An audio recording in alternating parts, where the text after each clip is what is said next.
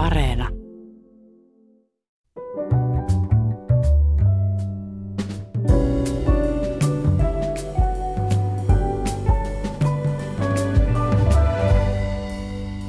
Hyvät ihmiset, hyvät ulkosuomalaiset, sisäsuomalaiset, maahanmuuttajat, maastamuuttajat ja paluumuuttajat – Ulkosuomalainen on määritelmän mukaan Suomen ulkopuolella asuva Suomen kansalainen tai suomalaista syntyperää oleva henkilö. Ja Suomen kansalaisia asuu tällä hetkellä Suomen rajojen ulkopuolella noin 300 000.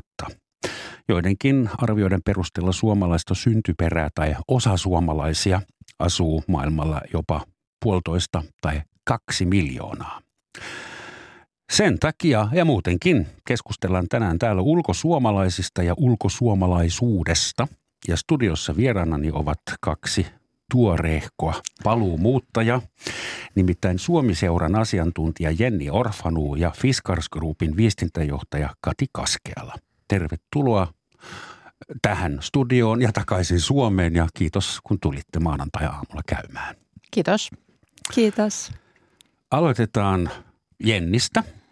Ähm, voisitko nopeasti, lyhyesti luetella, missä kaikkialla muualla kuin Suomessa sä olet asunut elämäsi aikana? No. Päällimmäiset. No, päällimmäiset.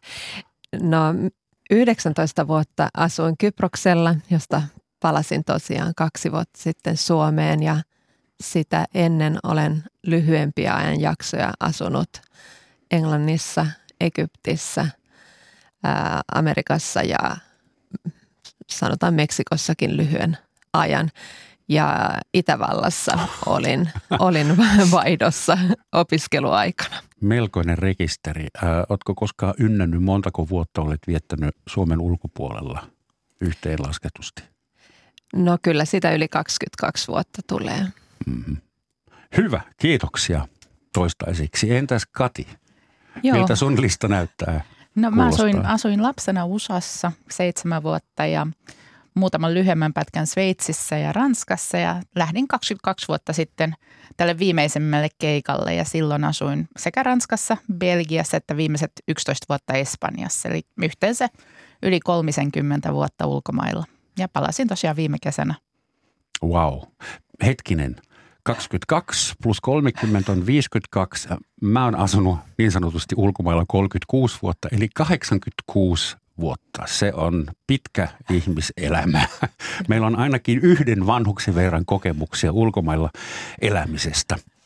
Ö, mutta sinähän olet ihan työksesi ulkosuomalainen tai paluumuuttaja ja autat muita – ulkosuomalaisia ja paluumuuttajia, Jenni. Olet Suomiseuran asiantuntija. Kerro meille, mitä se Suomiseura tekee. No Suomiseura on ulkomaille lähtevien, siellä asuvien ja sieltä paluu, palavien ää, kansalaisten tämmöinen tuki ja palvelu sekä edunvalvontajärjestö. Suomiseura neuvoo jo 95 vuoden ajan ulkosuomalaisia erilaisissa heidän elämään liittyvissä asioissa. Pyrkii ymmärtämään ja tukemaan heitä sekä ajamaan heidän etujaan täällä Suomessa. Se on varmaan aika monipuolinen ja monimutkainen tehtävä, koska suomalaisia asuu sadassa, viidessäkymmenessä sadassa. Paljonko maissa on, maailmalla on valtioita? 197 plus miinus pari. Ja suomalaisia on varmaan joka paikassa – Varmaan. Niin, kuinka, kuinka tällainen tehtävä hoidetaan? Kuulemalla ulkosuomalaisia. Se on mun mielestä se lähtökohta. Eli pyritään ymmärtämään ja kuulemaan, mitä he tarvitsevat ja vastaamaan siihen parhaamme mukaan. Vuosien saatossa Suomiseuran tehtävät on tietysti muuttunut sen, sen maailman tilanteen ja, ja tarpeen mukaan. Mitkä ovat nämä päällimmäiset asiat, mitä ulkomailla asuvat suomalaiset tarvitsevat? Meillähän on siellä niin kuin lähetystö ja konsulaat, jos joku tarvitsee passin tai jotain lupaa tai viisumia, siihen ei teitä tarvita. Mitä teiltä pyydetään? Millaista apua tai tukea tai ymmärrystä? No meiltä hyvin paljon pyydetään apua tällaisen Suomen viranomaisten kanssa käymiseen. Eli, eli monet kokee vaikeaksi ymmärtää sen, että mihin viranomaisen ollaan yhteydessä missäkin asiassa ja miten. Ja kuinka sieltä ulkomailta pystyy hoitamaan viranomaisasioita, jos esimerkiksi ei ole vahvan tunnistautumisen välineitä. Paluumuuttoon liittyvissä kysymyksissä ja myös maailmalle muuttoon liittyvissä kysymyksissä ollaan myös yhteydessä. Ja suomalaiset haluavat ylläpitää suomen kieltä ja kulttuuria siinä, siellä maailmalla ja siinä tuemme heitä myös. Aa, eli suomalaiset koulut ympäri maailmaa ovat teidän pyörittämiä tai te, te tuette niitä, ymmärränkö oikein? No maailmalla on muutamia suomalaisia kouluja. Ne eivät ole sinänsä Suomi-seuran pyörittämiä, mutta todella suuri Suomi-koulujen verkosto on maailmalla. Ja nämä on sellaisia, sanotaan lauantai-kouluja, voi ne toimia muunakin viikonpäivänä, ehkä pari tuntia viikossa tai useamman tunnin kuukaudessa. Ja siellä tuetaan lasten suomen kielen ja kulttuurin ylläpitoa ja kehitystä vähän niin kuin harrastusmielessä. Ja, ja siinä Suomi-seura tukee. Se on sitä identiteettityötä. Sä puhuit vahvasta tunnistautumisesta, jos oikein. Tarkoitatko sitä, että pitää olla pankkitunnuksia, että pääsee ineen palveluihin Suomen viranomaisten sivuille ja, ja sekö tuottaa hankaluuksia ulkosuomalaisille? Kyllä, er, erityisesti juuri tätä tarkoitin ja erityisesti Euroopan ulkopuolella asuville Suomen kansalaisille tämä on tuottanut ongelmia, eli, eli kaikki eivät voi pitää, eivät saa pitää tätä pankkitiliä Suomessa, eivätkä sen takia saa sitten ää, näitä pankkitunnuksia. Mutta siihen on onneksi jo yksi ratkaisu, eli suomalaisella henkilökortilla ja sen sirulla pääsee tunnistautumaan moniin palveluihin. Eli, eli tota, tämä on toinen tapa ja, ja sitten hyvänä uutisena nyt kehitteellä oleva digitaalinen henkilöllisyystodistus tulee sitten olemaan varmasti apukeino monelle tässä asiassa. Kiitos. Kati, sä et edusta Suomi-seuraa, sä olet täällä tavallaan niin kuin kokeneena keissinä, kokenut ulkosuomalainen. Millaisiin ongelmiin sä törmäsit ulkomailla eri maissa niin kuin suomalaisuutesi tai suomalaisen taustasi vuoksi? No mä sanoisin, että se suomalaisuus on oikeastaan etu, että se ei välttämättä niin kuin haittaa. Eli esimerkiksi meidän passilla pääsee aika helposti moneen maahan ilman viisumia, kun vertaa muihin kansalaisuuksiin. Ja se suomalaisuus äh, tavallaan tuli positiivisessa mielessä ilmi toimiessani ulkomailla. E, ehkä näitä hankaluuksia, niin Suomen viranomaisten kanssa mulla on onneksi, kun olen Suomen kansalainen ja asuin EU-maissa lähinnä, niin mulla oli pankkitunnukset ja tällaiset mm. asiat niin kuin toimi sieltä etänäkin aika hyvin. Ja kun vertaa monen muun maiden viranomaisiin, suomalaisethan on aivan ihania. Täällä palvellaan ja täällä niin kuin saa apua ja ei ole niin vaikeaa, ei viedä luukulta luukulle myöskään ulkosuomalaisia samalla tavalla kuin ehkä muissa maissa. Eli en ehkä niinkään ongelmia ja haasteita kohdannut, vaan tunsin, että onpas helppoa olla suomalainen ulkomailla verrattuna moniin muihin kansalaisuuksiin. Niin Suomen kansalaisille ei ole maailmalla äh, luonnollisia vihollisia. No ei. ei ainakaan paljon. Olen itse huomannut, että Suomen passilla on vielä helpompi matkustaa kuin Saksan passilla. Kyllä. On, on maita, joihin pääsee suomalaisena helpommin kuin saksalaisena.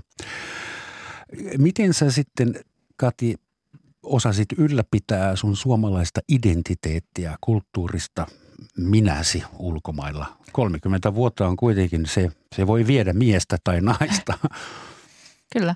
Tota, itse asiassa mä kävin tällaista Jennin mainitsemaa Suomi-koulua, eli silloin kun asuin lapsena Yhdysvalloissa, niin kävin lauantai-aamuisin Suomi-koulussa ja siellä tapasin muita suomalaisia lapsia ja käytiin ihan niin kuin Suomen, Suomen opintoja siellä, eli sillä tavalla pidin yllä siellä ja asuin tai olin diplomaattiperheessä, eli isäni oli diplomaatti ja sitä kautta tietenkin oli paljon Suomi-yhteyksiä.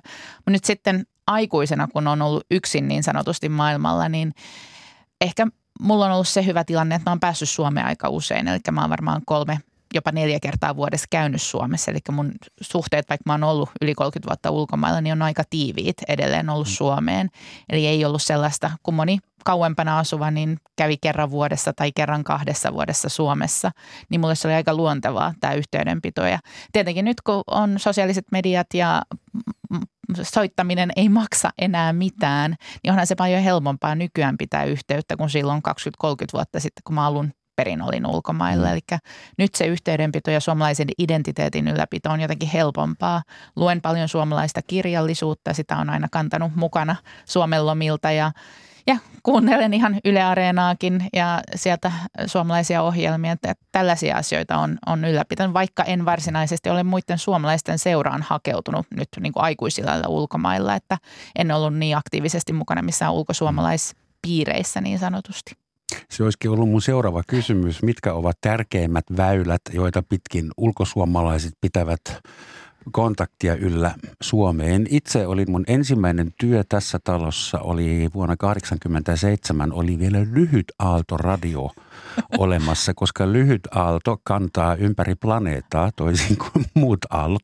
Ja silloin oli semmoinen palvelu kuin Radio Finland, Radio Finland ja me tehtiin monella eri kielellä uutisia ulkosuomalaisille ja heidän elämän kumppaneille. Ja silloin meille lähetettiin semmoisia lystikäitä QSL-kortteja, että hei, olen Paavo Etelä-Afrikassa ja kuuntelin teidän iltauutiset. Voitteko te allekirjoittaa tämän kortin ja lähettää se mulle takaisin, että mulla on todiste siitä.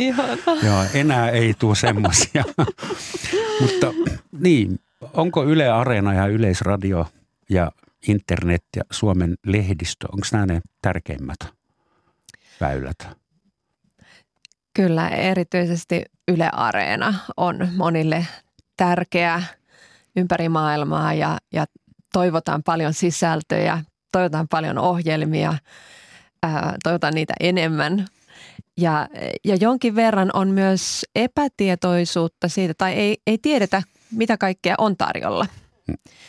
Ja siinä me ollaan yritetty tietysti ää, olla tiedon välittäjänä – No sitten ei välttämättä sisäsuomalaisetkaan tiedä, mitä kaikkea hmm. täällä on tarjolla, mutta mä luin, että aika monessa maassa on ongelmia esimerkiksi sen arenan kanssa, kun ei pääse suomalaisille sivuille, Totta. koska meillä on aika paljon semmoista ohjelmatarjontaa, mitä ei periaatteessa saisi lähettää Suomen rajojen ulkopuolelle. Niin mitä suosittelette ihmisille – jotka haluaa päästä Yleisradion tai Hesarin tai jonkun VPN toimii mm-hmm. joissain tapauksissa. Eli VPN-ohjelman asentaminen puhelimeen tai tai tuohon tietokoneeseen, niin sillä pääsee niin sanotusti kiertämään joitain näitä. Mutta silti harmillisen moni areenan jostain hauskoista suomalaisista sarjoista, mitä olisin halunnut nähdä, niin ei näkynyt Espanjaan, ei edes VPNllä. Että se vähän harmitteli. Ah, joitain sellaisia on jäänyt mieleen, mutta aika hyvin pääsee. Ja ehkä mulla jäi mieleen se, että mä oon kaikkien näiden vuosien aikana, niin edelleen mun ykkös sanomalehti on Helsingin Sanomat. Eli asuin ulkomailla, niin joka aamu, niin ennen kuin luin paikallisen lehden, niin luin Hesarin etusivun, siis netistä tietenkin. Että kyllä niin kuin jotkut asiat on juurtuneet aika syvälle niin kuin takaraivoon, että se niin kuin luotettava mm. uutislähde on joko Yle tai Hesari, ei se paikallinen lehti välttämättä. Että... Luotettavat kilpailijat, Hesari ja Yle. Ää, mutta täytyy varmaan joillekin vielä avata, mikä se VPN tarkoittaa. Se on Virtual Private Network, eli virtuaalinen yksityinen verkko. Ja jos äh, semmoisen ohjelman ostaa ja imuroi ja asentaa tietokoneeseen tai puhelimeen, niin se kertoo netille, että sä oot muka ul- äh, Suomessa. Suomessa. Mulla on semmoinen VPN, jonka avulla mä voin katsoa saksalaisia ohjelmia, uutisia suorana. Tai jopa Netflixi voi huijata VPNllä ja väittää, että olen Amerikassa, sitten voi katsoa USA Netflix-tarjontaa. Eli ne ei maksa paljon, se on muutama euro kuukaudessa ja se on ehdottomasti ulkomailla asuvalle ihmiselle, joka on kiinnostunut maailmasta, hyvä sijoitus. Joo, Mitä ehdottomasti. Me myös jaetaan tätä tietoa, tietoa kotisivuillamme, eli, eli tota, on varmasti monen käytössä. Tuota, kun Suomessa, Suomesta on lähtenyt 300 000 ihmistä, tai tällä hetkellä asuu ulkomailla 300 000 Suomen kansalaista vähintään, niin mitkä ovat päällimmäiset syyt suomalaisen lähteä Suomesta pois? Raha, rakkaus, pako? Mm. No tutkimuksen mukaan niin tota, suurin syy miehillä lähteä maailmalle on ura tai oma työ ja myös seikkailu, mutta miehiä enemmän naiset ovat seikkailuhaluisia ja lähtevät sen takia maailmalle, mutta ennen kaikkea naiset muuttavat, muuttavat maailmalle rakkauden perässä ja perhe, muista perhesyistä. Mm. Ähm, minkä tyyppisistä seikkailuista mahtaa tässä yhteydessä olla kyse? Ai minun tapauksessa. Vaikka, jos haluat avata tämän Pandoran lippaan, niin ole hyvä. No siis jokaisella varmaan omat seikkailunsa ja, ja tota, varmaan on myös sellaisia ihmisiä, jotka haluaa vaan niin kuin joistain henkilökohtaisista syistä pois, hmm. pois Suomesta. Mutta tota, ehkä yllättävänkin pieni prosentti tutkimuksen mukaan lähtee maailmalle ilmaston takia, noin 5 prosenttia. Paitsi sitten nämä Espanjan aurinkorannikot, niin sinne, sinne muutetaan enemmän nimenomaan ilmaston takia. No varmaan ilmaston takia ruvetaan kohta muuttamaan Espanjasta ja Saksasta ja Ranskasta tänne Suomeen. Tänä Aivan. kesänä mä itse tajusin olevani ilmeisesti ilmastopakolainen, kun Saksassa Reino oli kuivunut ja 40 astetta. Ää, mutta palataan vielä tähän. Tämä on musta tosi jännä, että miehillä ja naisilla on selvästi tilastollisesti erotettavissa olevia erilaisia syitä lähteä Suomesta, niin pitääkö tätäkin nyt genderoida? Onhan, si- niin, onhan no. siinä varmaan tähän 300 000 kuluu ne, jotka on lähtenyt kauan sitten ja silloin ehkä lähdettiin miehen uran perässä ja vaimo lähti koti rouvaksi. Et näitä on varmaan sieltä niin kuin 70-80-luvulta sellaisia esimerkkejä en tiedä, onko se enää nyky, nykyaikaa. Eli ehkä Jenni tietää paremmin, kun on, on tutustunut ihan niin kuin faktoihin. Niin, no siis tämä, mihin nyt viittasin, perustuu Suomiseuran taloustutkimuksella teettävään identiteettitutkimukseen, joka tehtiin tänä vuonna, okay. tämän vuoden alussa. Tietenkään vastaajat eivät kattaneet tätä 300 000. eli, eli sehän on aina vähän selektoitu, että kuka sitten vastaa ja, mm. ja tota, mi, miten se tulos sen perusteella Mun tietojen mukaan te kyselitte 3195 ulkosuomalaisista 85 eri maassa. Niin kuin, onhan tämä nyt – joka sadas niin. ulkomailla asuva suomalainen. Ähm, Tämä muuttuva ulkosuomalaisuus oli kyselyn otsikko vissin. Ähm, Tämä identiteetti kiinnostaa, että et, mikä, mitä suomalaiselle identiteetille tapahtuu, kun se viedään muualle ja. pidemmäksi aikaa? Muuttuva ulkosuomalaisuus on siirtolaisinstituutin vuonna 2021 tekemä ö, suuri tutkimus. Outs. Eli siinä on niin kuin, ö, toinen, toisiaan ehkä hyvin paljonkin tukeva, tukevia tutkimuksia. Mutta tota, mitä suomalaiselle identiteetille tapahtuu, ö, jos suomalainen muuttaa Suomesta maailmalle, niin, niin on havaittu, että siellä on kolme asiaa – jotka nousee. Suomalaisuus, eurooppalaisuus ja maailmankansalaisuus. Ja mitä pitempään siellä ulkomailla asuu, sitä enemmän tämä kansainvälisyys painottuu. Ja identiteetti muodostuu sellaisista sekä lokaaleista eli paikallisista että globaaleista tekijöistä, jotka ei millään tavalla kilpaile keskenään, vaan, vaan tukevat toisiaan ja muodostavat sitten sellaisen mm. kokonaisuuden, eheän kokonaisuuden, ulkosuomalaisen identiteettikokonaisuuden. Mutta siis jos suomalainen muuttaa ulkomaille, niin hänen suomalaisuutensa ei vähene, ei vesity, ei, ei ala niin kuin haihtua pikkuhiljaa savuna ilmaan, vaan vahvistuuko se kenties ulkomailla kontrastin vuoksi? Kenties. Ää, toki se on yksilöllistä, mutta ulkosuomalaiset kokevat ää, kuuluvansa hyvin, hyvin syvästi siihen paikalliseen yhteisöön, missä he asuvat. Ainakin sellaiset ulkosuomalaiset, jotka on pitkään asunut ulkomailla. Ja, ja tietyt asiat ää, suomalaisuuteen liittyen ehdottomasti vahvistuvat siellä. Se on tullut monessa yhteydessä esiin. Ää, suomalaiset juhlat, symbolit, ää, tietyt ruuat, jotka kuuluvat siihen kulttuurin mm. ylläpitoon, se kielen harjoittaminen nousevat tärkeinä asioina. Mitä sun suomalaisuudelle tapahtui ulkomailla? Ei senkaan mm-hmm. hälventynyt, että ehkä tunnen olevani ylpeä suomalaisuudestani, mutta toisaalta siihen on tullut paljon kerrostumia päälle. Eli on vähän espanjalainen, ehkä vähän belgialainen, ehkä vähän amerikkalainen siinä päällä. Että ei se välttämättä ole hälventynyt, mutta sitä katsoo vähän eri tavalla, niin kuin eri silmin. Ehkä arvostaa eri asioita siitä suomalaisuudessa kuin jos olisi vaan asunut Suomessa. Ja tota, on myös avoimempi ylipäätänsä, että ei ole hyviä ja huonoja kansalaisuuksia. Ei, ei ole pelkästään positiivista olla suomalainen, ei ole pelkästään negatiivista, että tulee aika paljon värikirjoa siihen hmm. tapaan katsoa maailmaa ja kansalaisuutta. Mutta kyllä mä tunnen ainakin henkilökohtaisesti olevani hyvin suomalainen ja ylpeä siitä, mutta se ei ota pois siitä, että samalla tunnen olevan madridilainen, en ehkä espanjalainen, mutta madridilainen. No niin, että just niin kuin Jenni mm. sanoi, että lokaalinen ide, madridilainen suomalainen. Mm. Kyllä. Jossain vaiheessa puhuttiin siitä, että kun ulkosuomalainen kokee kotiikävä, niin hänelle pitää lykätä rasiallinen salmiakkeja ja sitten hän parantuu. Pitääkö tämä vanha myytti vielä paikkaansa? Ehkä jossain määrin.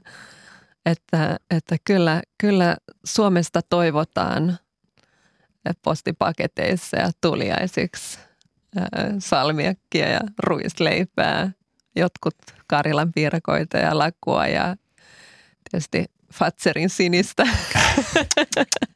Ei saa yksittäisiä tuotemerkkejä mainostaa täällä. Niin se vaan on. Mutta Joo. siis semmoinen peruspaketti toimii edelleen. Kyllä. Maassa kuin maassa. Joo, kyllä ihmeellistä kyllä niin kuin 30 vuoden ulkomailla elon jälkeen, niin aina sieltä matkalaukusta löytyy vähän ne samat kuin palas Suomesta, että tulee lentokentältä viimeistään ostettua ne, mm. ne tietyt ja sitten ne on parissa viikossa syöty ja sitten ne unohtuu eikä niitä sen kummemmin ehkä kaipaa. Mutta sitten kun on Suomessa, tulee sanoa, että nyt pitää niitä Karjalan piirakoita ja suklaata ja lakritsia. Saksasta piti aina tuoda pari pulloa viiniä. Ei koskaan salmiakkia. Um, te olette molemmat naisia, jos saa näin binääristi ajatella vielä tänä päivänä, mutta siis kiinnostaa, että millaista on elää suomalaisena naisena ulkomailla, koska missään muualla, paitsi ehkä Islannissa, miesten ja naisten ja muiden fyysinen ja henkinen tasa-arvo ei ole niin hyvä kuin täällä, niin kuin törmääkö suomalaisena naisena esimerkiksi Etelä-Euroopassa vielä klassisiin kulttuurieroihin? No ainakin työelämässä jonkun verran, että mä oon ollut eri, erilaisten yritysten johtoryhmissä ja saatoin olla ainoa nainen. Eli olihan se aika erikoista. Oli kymmenen pientä espanjalaista ja italialaista miestä ja minä, joka olin myös pituudeltani paljon isompi kuin he. Eli huittavia kuvia sitten, tällaisia ryhmäkuvia. He ovat tummissa puvuissaan ja mulla on joku värikäs leninki ja päätä pidempi, mutta se nyt on enemmän ehkä anekdootti, mutta kyllä on ihan totta, että niin kuin työelämässä niin naisia johtoasemassa on ehkä vähemmän ja siellä ei olla niin totuttuja siihen, että siinä sai ottaa sen oman paikkansa ja ei se mikään suuri ongelma ollut, mutta siinä huomasi eroon ja ehkä muutenkin, kun ajattelee mun ystäviä esimerkiksi Espanjasta, niin heidän äitinsä lähes kaikki oli kotiäitejä.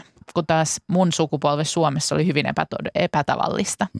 Eli sellainen kulttuuriero, että kun mietitään omia vanhempia ja mitä he ovat tehneet, niin mun äiti oli luonut hienon uran Suomessa ja taas ulkomailla mun ystävien äidit oli aina ollut vaan kotona. Tai vaan, ei niin tietenkään saisi sanoa, mutta e, hyvin erilaiset niin kuin kulttuuritaustat siinä mielessä naisen malli ja esimerkki siitä, mitä haluaa elämästään ja miten pärjätään. Joo, ja mun kokemuksen mukaan ainakin suomalaisia naisia arvostetaan, vähintään nyt ainakin Euroopassa, niin tota, työntekijöinä hyvin paljon. Että en sitten osaa sanoa niin kuin Euroopan ulkopuolelta tuolta Aasian maista ja lähi ja muualta, että, että tota, miltä tuntuu olla suomalaisena naisena ö, ulkosuomalainen, mutta, mutta ainakin Euroopassa niin arvostetaan suomalaista naista myös yes. siellä Etelä-Euroopassa. Sen varan tietoa on myös ehtinyt jo kulkea, että Saksassa, Kreikassa – Espanjassa, Italiassa tiedetään jo vähän jotain suomalaisesta yhteiskunnasta, että ei kannata ruveta pottoilemaan naispuolisille henkilöille, varsinkaan kun ne on päätä pidempi.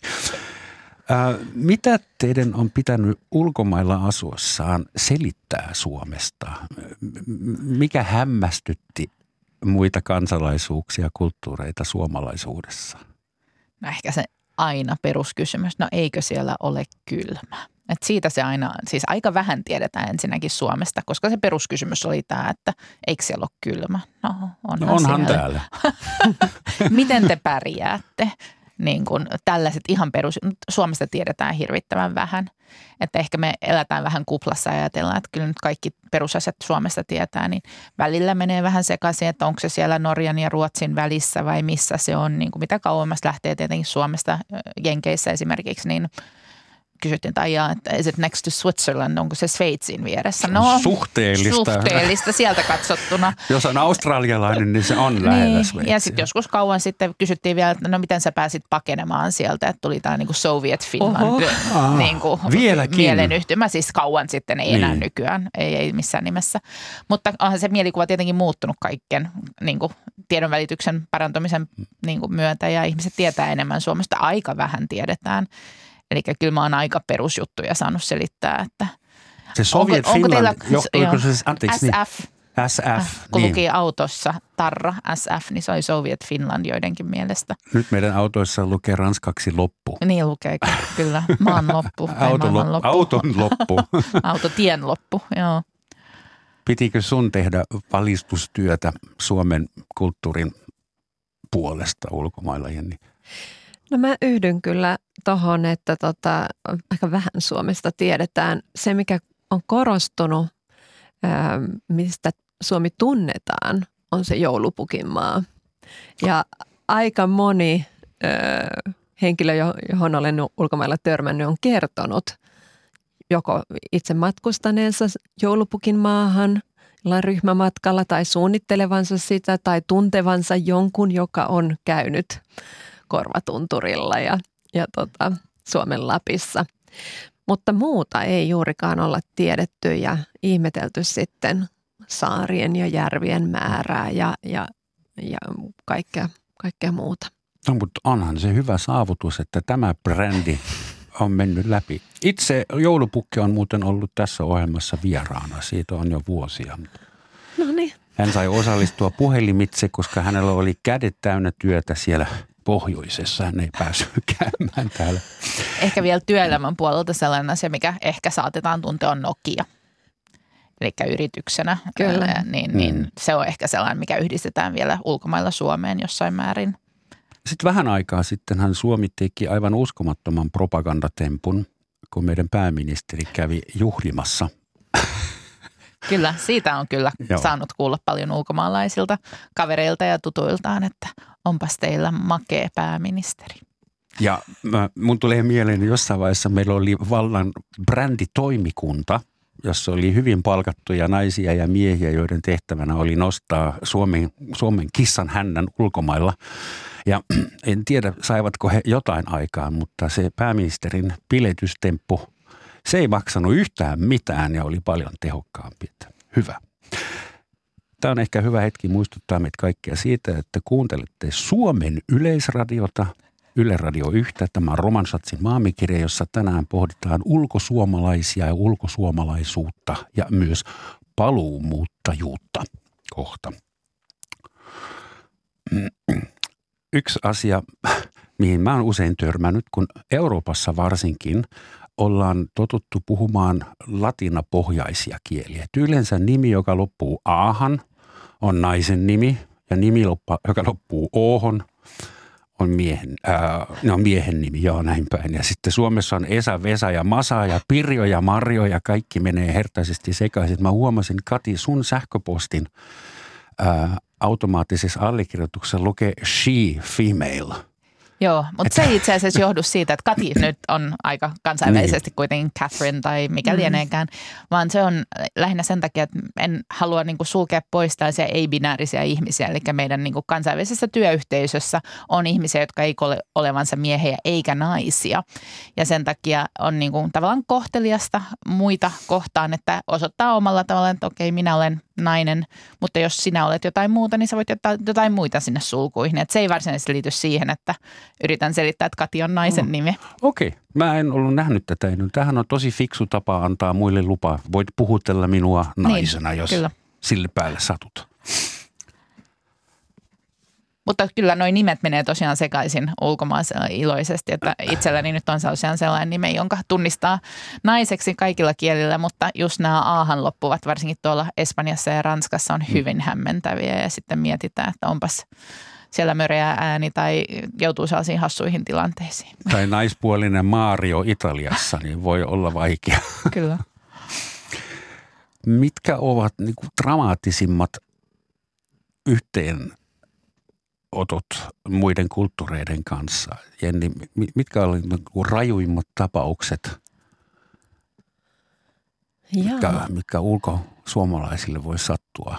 Aa, no kyllä mulla nyt yksi, yksi tulee mieleen. Mä olin, mä olin tota kesätöissä Kreikassa ja tota, ää, mä olin siinä, en osannut kreikkaa silloin vielä ja kuulin sitä tietysti paljon ja opin sitten sanasen sieltä ja toisen täältä. Ja, ja tota, sellainen sana, mitä käytettiin hyvin paljon, paljon siellä miesten kesken. Mä en mitenkään tiennyt, että naiset ei voi käyttää sitä.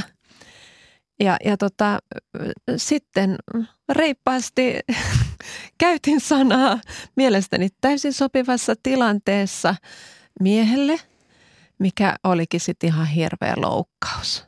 Se, mikä se sana on? Malaka. Atere malaka. Joka Näin ei voi sanoa miehelle. Moni kuulija ymmärtää ja tuntee empatiaa kohtaani juuri nyt. Me Mutta, emme ymmärrä Katin kanssa ää, Kaksi kreikkalaista miestä voi niin kuin, ää, sanoa toisilleen, että ää, älä nyt senkin miten se nyt kääntäisi. Okay. Mutta, mutta sitä kuulee paljon, mutta se on niin kuin hyvät frendit eh, naljailee toisilleen. Mutta nainen ei voi käyttää tätä miestä kohtaan. Siis silloin se on todella, todella niin kuin paha loukkaus. Ja, ja, ja onneksi mulla oli sitten joku ö, ihminen siinä vieressä, ystävä, joka sanoi, että hei, hei nyt tämän, toi bussikuskin naama meni tollaiseksi nyt sen takia, että näin vain ei nainen saa sanoa, että mä selitän sulle myöhemmin, nyt pyydä anteeksi. Sun olisi pitänyt se, että kyllä Suomessa nainen saa sanoa ihan mitä haluaa, ihan kenelle haluaa. Tästä tulee mieleen suomalaisten keskeisin kirosana, jota en viitsi toistaa. Jos sitä sanoo Saksassa saksaksi jollekin henkilölle, niin se on varmaan ihan yhtä paha tapaus, että emme suosittele. ei myöskään englanniksi. Joo, ei mulla ehkä sellaisia niin ihan järkyttäviä shokkeja tullut, mutta sellaisia käytännön vaikeuksia. Esimerkiksi Espanjassa istutaan ystäväs, ystävy, ystäväporukan kanssa pöydän ääressä ja kaikki puhuu päällekkäin. Jos sä kilttinä suomalaisen, niin kuin minä aluksi, en puhunut hirveän hyvää espanjaa ja muutenkin olin oppinut siihen, että annetaan puheenvuoroja vuorotellen puhutaan. Vähän istuin mykkänä tuntikaupalla, niin sillä oli se, kun en mä ikinä päässyt mukaan, kun en oppinut, että pitää vaan huutaa kovempaa kuin muut tai keskeyttää, että pääsee, ei kukaan käänny mun puolelle, että Kati, mitä sinä ajattelet tästä aiheesta? Että sellaisia, että piti löytää itsestään se pieni etelä-espanjalainen tota, Kati, joka vaan reippaasti siihen huutaa väliin ja välillä oli se, että kuka puhuu kovemmin, niin sen ääni kaikuu ja tällaisia asioita, on sitten ollut, kun puhutaan tästä paluumuutosta kohta, niin se on sitten ollut haastavaa tulla takaisin tänne, kun vaan keskeyttelee koko ajan, niin kuin tässäkin nyt. Taisin keskeyttää Jennin, niin tota, ei katsota hyvällä täällä, että on, Puhutaan paluumuutosta nyt. Okei, okay, puhutaan. Joo, eli tämä oli yksi sun reintegraation ongelmia, että sä olit oppinut keskeyttämään ihmisiä ja täällä se ei ollutkaan enää kohteliasta. Joo, ei varsinkaan työelämässä, eli oma tiimi on ehkä tottunut siihen ja naureskelee, mutta täytyy todellakin antaa sanavuoro muille ja olla hetken hiljaa. Ei tarvitse täyttää sitä hiljaisuutta sellaisella löpinällä, niin kuin mulla ehkä on taipumuksena nyt tehdä. Eli se on ollut vaikeaa niin kuin hyväksyä hiljaisuus, luonteva hiljaisuus, kun se on niin kaukana siitä espanjalaisesta kulttuurista varsinkin, että siellä koko ajan ollaan äänessä. Mutta ihanaa, että Suomessa voidaan olla hiljaa ilman, että se on epämukavaa. Mä sanon aina, meillä on kolmen sekunnin tauko, viiden sekunnin tauko ja hyviä ystäviä varten meillä on kymmenen sekunnin tauko. Hmm. Ja pitää olla todella luottavainen ilmapiiri, että voi olla hiljaa kymmenen sekuntia. Millaisia ongelmia sulla Jenni oli paluumuuttajana? Kaksi vuotta sitten tuli takaisin. Niinkö? Onko pahin jo ohi? Pahin on ehkä ohi nyt. Kyllä se on, joo. Mutta sopeutuminen varmasti jatkuu vielä jonkin aikaa. Mutta kaikki empatia Katja kohtaan. Siis mä jaan ton ihan, ihan sanasta sanaan. Mä oon kanssa todella puhelias ja, ja tota, ja se on, se on todella vaikeaa oppia tämä, tai palata tähän niin kuin suomalaiseen keskustelukulttuuriin. Et mä oon jo e, ihan lapsesta asti täällä Suomessakin ollut vähän sellainen italialainen, että mun kädet heiluu, kun mä puhun ja, ja tota, vesilasit kaatuu ja, ja tota, kävelen takaperin ja, ja puhun ja puhun. Ja voitte kuvitella, mitä sitten tapahtuuko vielä ulkomailla niin, niin kauan, niin, niin sehän on vaan lisääntynyt. Eli varmaan vaatii kanssaeläjiltä jossain määrin kärsivällisyyttä, mutta tota, ja mm. molemmin puolista sopeutumista. Että, että samalla tavalla kun, kun itse lähdin etelään ää, ja asuin etelässä – niin, niin siellähän monesti luuli, että ihmiset tappelee kadulla, kun puhuttiin kovaan mm. ääneen mm. ja toisten yli ja päälle ja keskeytettiin ja kädet heilu ja, ja se näytti niin kuin tosi aggressiiviselta.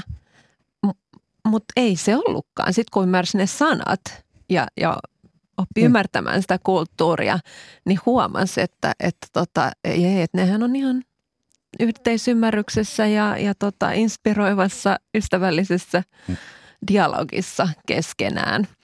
Ja sama on saanut sitten selittää ää, ystäville ja sukulaisille, jotka on vieraillut siellä meidän luona, esimerkiksi Kyproksella – että, että tota, hei, tämä on ihan ok, ei ne tappele, että tota, ne vaan keskustelee. He keskustelevat jälkiruuasta, että ei ole syntymässä kapakkatappelu, että Joo.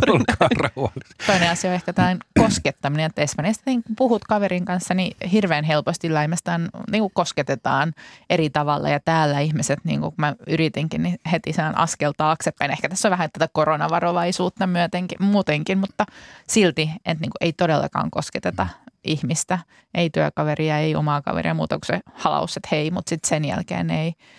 Ja tota, joo, että se on ollut aika erikoista.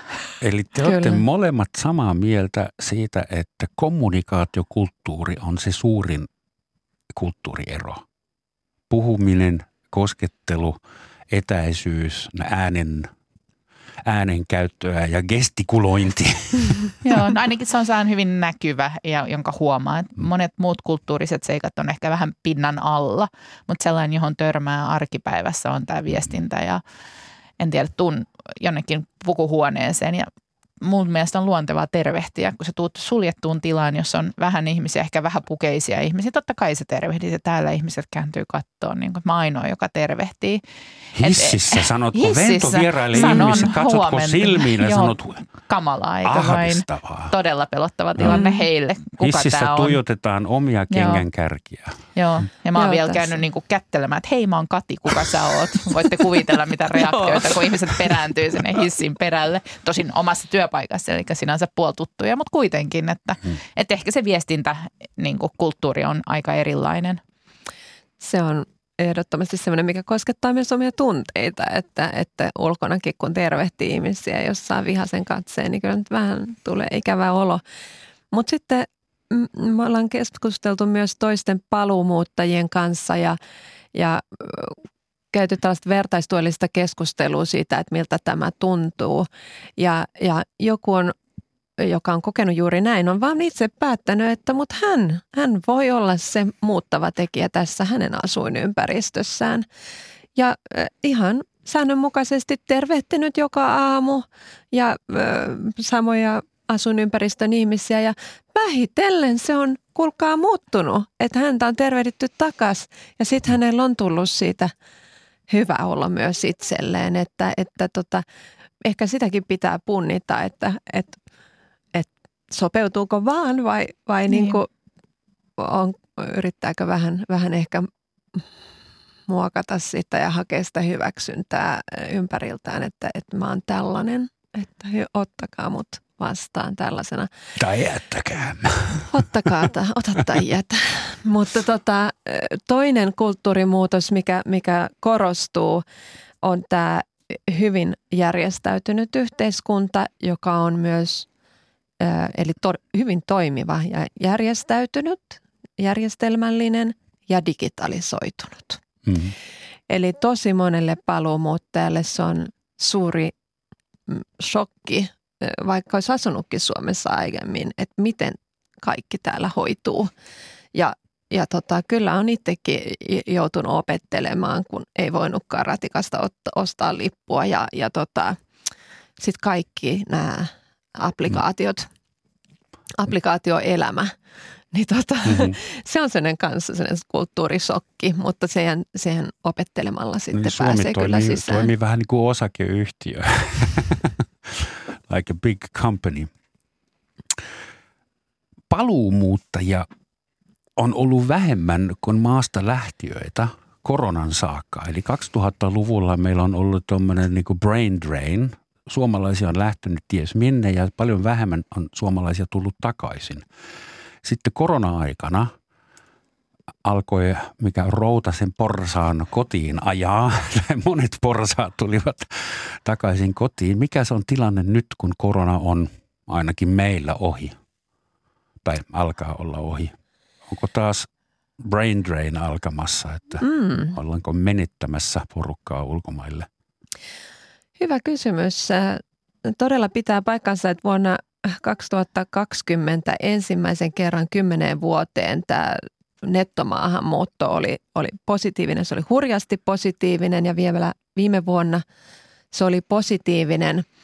Mutta nyt jos katsoo ähm, ennakkotilastoja tammikuusta äh, toukokuun loppuun, niin sen mukaan Suomen kansalaisia on muuttanut takaisin Suomeen tai – tai Suomeen ensimmäistä kertaa. Jotkut Suomen kansalaiset on toki mm-hmm. syntynyt ulkomailla ähm, hieman vähemmän kuin pois muuttaneita. Mm-hmm. Lasketaanko muualla syntynyttä Suomen kansalaista, joka tulee Suomeen, muuttaa Suomeen ensimmäistä kertaa? Onko hän paluumuuttaja tilastossa?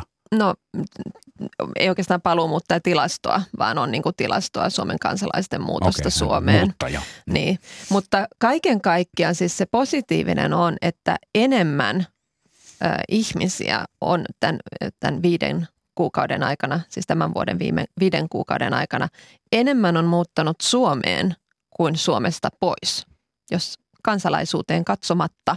Mm-hmm. Ja täytyy tietysti muistaa, että kun Suomen kansalainen muuttaa tänne, niin monissa tapauksissa moni perheenjäsen tulee mukana, jotka välttämättä eivät ole Suomen kansalaisia, mutta mehän toivotaan, että saadaan Suomeen lisää työvoimaa ja kansainvälisiä osaajia, että siitä näkökulmasta tämä, tämä tota, ennakkotilasto on, on hyvin positiivinen. Mutta kääntyykö tämä nyt sitten taas negatiiviseksi tämä Suomen kansalaisten netto maahanmuutto. Se jää nähtäväksi. En, e, enenevässä määrin nyt ulkomaille muutto taas kiinnostaa. Ja ilmeisesti moni, joka on ajatellut lähtevänsä esimerkiksi opiskelemaan ulkomaille tai töihin ulkomaille, niin tota, on siirtänyt sitä lähtöä koronan takia. Eli voi olla, että nyt niin kuin tavallaan jä, lähdetään sitten, sitten niin kuin viiveellä omiin suunnitelmiin nähden, että saa nähdä. Vaikuttaako etätyö, joka nyt on yleistynyt koronan aikana tähän näihin muuttoliikkeisiin. Voisi kuvitella, että enää ei tarvitse muuttaa ulkomaille, kun sen voi hoitaa ihan Espoosta käsin. Joo, ja se varmaan niin kuin lyhytaikaisesti, että harvempaa työtä pystyy kuitenkaan ihan pysyvästi tekemään muualta välttämättä. Eli mä oon ehkä esimerkki siitä, että tosiaan muutin viime kesänä takaisin Suomeen hienon duunin, duunin perässä muun muassa ja vähän koronasyistä myös – ja nyt ensimmäisen talven täällä elettyä, niin totesin, että on se marraskuu aika, aika kamala ja olen sopinut, että on nyt sitten marraskuun etätöissä. Eli lähden vajaaksi kuukaudeksi Etätyössä poissa Madridissa. Suomesta. Joo, siis Espanjassa. Ja tota, tällä tavalla ajattelen, että pärjään paremmin tämän talven läpi, kun pääsen sitten joskus aikaa ulkomaille. Eli se onnistuu. Toki on kaiken näköisiä rajoitteita, että jos olet suomalaisessa yrityksessä töissä ja haluat ulkomaille etätöihin, niin varsinkin jos on yli kuukauden, niin siihen tulee kaiken näköisiä veroasioita ja vakuutusasioita, joita pitää miettiä työnantajan kanssa, että kannattaako se ja pystyykö sen käytännössä. Että mulla onneksi oli sen verran joustava tilanne, kun ei ole perheenjäseniä tai ei ole lapsia tai puolisoa täällä, että mä pääsen lähtemään helposti myös. Että ei se kuulostaa hirveän kivalta, että lähempä marraskuuksi ulkomaille töihin, mutta ei se ihan niin yksinkertaista käytännössä ole. Hmm. Että se etätyö on tuonut paljon iloa ja paljon helpotusta ja ihan niin kuin arjessa täälläkin ei tarvitse konttorilla vai olla jonkun päivän kotona. Ja, mutta tota, saa nähdä, miten se tasaantuu. Että aluksi kaikki ajattelee, että ihanaa, että olen talven poissa ja sitten tulee näitä käytännön asioita. On lastenkouluja ja on vanhempia ja on kaiken näköisiä muita syitä, miksei se ehkä olekaan niin autuasta. Sä just paljastit, että sä muutit takaisin Suomeen ähm, hyvän duunin perässä ja osittain koronasyistä. Äh, mitkä ovat yleensä päällimmäiset syyt palata Suomeen pitkän ulkomaan komennuksen tai asumisen jälkeen?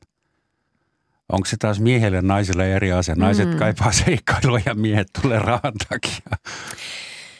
No tota, E2 on tutkinut tätä aika paljon, tänne kansainvälisten osaajien Suomi-tutkimus, e, e, että mikä sais, mikä saa suomalaiset muuttamaan Suomeen, mikä Taka, takaisin. saisi, saisi muuttamaan Suomeen.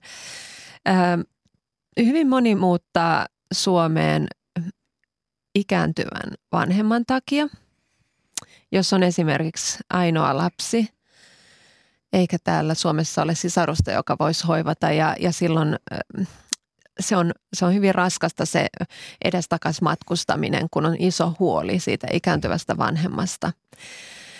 Moni muuttaa Suomeen lasten koulutuksen takia, eli saatetaan lähteä maailmalle silloin, kun lapset on hyvin pieniä ja asua ehkä pitkä aika, ehkä useammassakin maassa, mutta sitten tietyssä iässä kukin vanhempi sitten itse miettii, onko se ala-asteelle, yläasteelle vai lukioon tai näin, niin tota, muutetaan sitten niiden lasten koulutuksen takia Suomeen. Ja vähemmän uran perässä.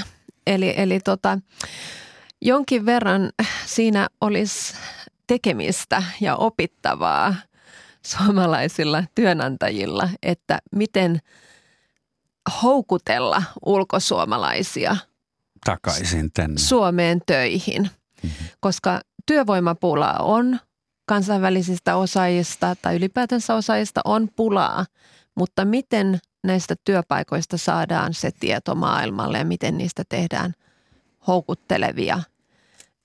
Siinä on niin kuin kehityksen paikka. Ja kun ajatellaan, mikä voimavara ö, ulkosuomalaisissa osaajissa on, he puhuvat jo suomea, he helpommin kotoutuvat Suomeen, heillä on olemassa olevaa verkostoa ainakin ö, suurella osalla ystäviä ja sukulaisia, ei ehkä muunlaista verkostoa niinkään – mutta se mahdollisuus, että he jäisivät pidemmäksi ajaksi Suomeen on, on suurempi, se on todennäköisempää kuin ö, muun maalaisen kansainvälisen osaajan. Meillähän on ulkosuomalaisstrategia ihan sitä varten, että halutaan muun muassa houkutella suomalaisia – takaisin tänne. Anteeksi Kati. Joo, ei, keskeytin tyypilliseen tapaani tässä. Tota, kaikki toi, mitä sanoit, Jenni osui ja upposi, että kyllä niin kuin juttelujen muiden ulkomailla tuntemieni suomalaisten kanssa niin hirveän moni on kysynyt multa, no miten meni, että kannattaako toi ja tavallaan niin kuin, että sä oot vähän koekaniinina, että jos sä pärjäät ja kestät ja niin kuin viihdyt, niin sit hekin vois miettiä. Että kyllä niin kuin aika monella on varmaan taustalla se ajatus, että jossain vaiheessa voisi harkita ja tietenkin tämä korona – niin kuin pisti vähän ehkä miettimään prioriteetteja uusiksi, kun ei noin vaan päässytkään käymään. Ja jos on ikääntyviä vanhempia, niin kuin mullakin, niin olihan se suuri syy niin kuin palata tässä vaiheessa takaisin. Mutta kyllä ihmiset miettivät, että no miten siellä pärjää ja tutustuuko siellä uusiin ihmisiin. Ja mullakin on vanhat ystävät niin lukio kouluajoilta, mutta on aika vaikea saada uusia ystäviä tämän ikäisenä, keski-ikäisenä tätinä, joka niin kuin, ei, mulla ei ole lapsia, että ei lasten koulun kautta tai muuta, niin ei se ihan helppoa tietenkään ole. Että kyllä siellä niin vaatii vähän, sisua ja, ja toki niin kuin työpaikka ja mielenkiintoinen työ auttaa. Ja se itse asiassa, kun puhuit siitä, että miten saadaan houkuteltua Suomeen niin kuin kansainvälisiä tekijöitä näihin työpaikkoihin, niin se, että ihan autetaan käytännön asioissa. Esimerkiksi mulla asunnon etsimisessä yritys tuli vastaan ja auttoi mua. Vaikka mä oon suomalainen ja mä tiesin suurin piirtein, missä haluan asua ja tunnen Helsingin ja tunnen kaupungin osat, niin silti se oli aika tervetullut apu, että he auttoivat tässä niin kuin muutossa ja asunnon etsimisessä. Ja muille sitten etsitään lapsille kouluja ja on tällaisia relocation-yrityksiä, jotka tavallaan auttaa tässä muutossa, ei vain ulkomaille, vaan myös paluussa. Jenni ja Kati, me varmaan jaksettaisiin vielä pari tuntia lisää keskustella tästä, mutta meidän täytyy kohta tehdä tilaa seuraavalle ohjelmalle. Yksi lyhyt kysymys vai vielä. Voisitteko te suositella ulkomailla asumista ja Suomeen palaamista, jos joku harkitsee? Ehdottomasti. Sekä Pienellä että... varauksella. Pien... Ulkomaille lähtö ehdottomasti Suomeen paluuta, kunhan on realistiset odotukset, että ei niin kuin pienestä säikähdä. Se pitää ottaa ulkomaille muuttona Kyllä. sekin, jos on pitkään ollut poissa.